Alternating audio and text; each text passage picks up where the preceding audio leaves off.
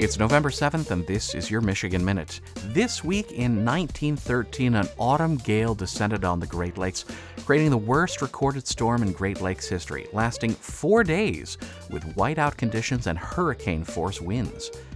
Also, on this day in 1950, the first African American neurosurgeon was born in Lansing.